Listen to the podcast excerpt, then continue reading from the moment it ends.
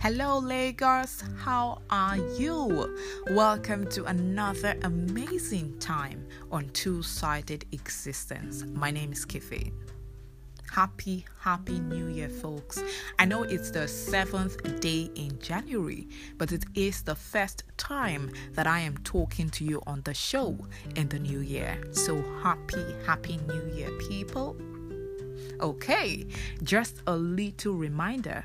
I know, um, I hope that you have added listening to Two Sided Existence and commenting, liking, sharing every episode of it to your schedule for this new year. Please, please, and please, if you haven't, kindly add it. Show your girl some love now, because I love you right back. Thank you. Everything seems to have started quite early this year work, school, everything. How do you feel about it? How do you feel about going back to work just a few days into the new year?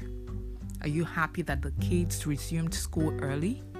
Would you have preferred to spend more time with your family, considering the many big family moments in the festive season? When I heard that schools are resuming on schools are resuming on the 4th of January, I was like, okay. This is a new one because I haven't, in the longest time I can remember, heard that secondary or primary schools resumed school three days after the new year. Some schools that that initially had 10th of January as their resumption date changed it to the 4th of January. They sent messages to their staff saying that the school's resumption date has been changed and they should inform students of the school who lived around them. Wow. Imagine.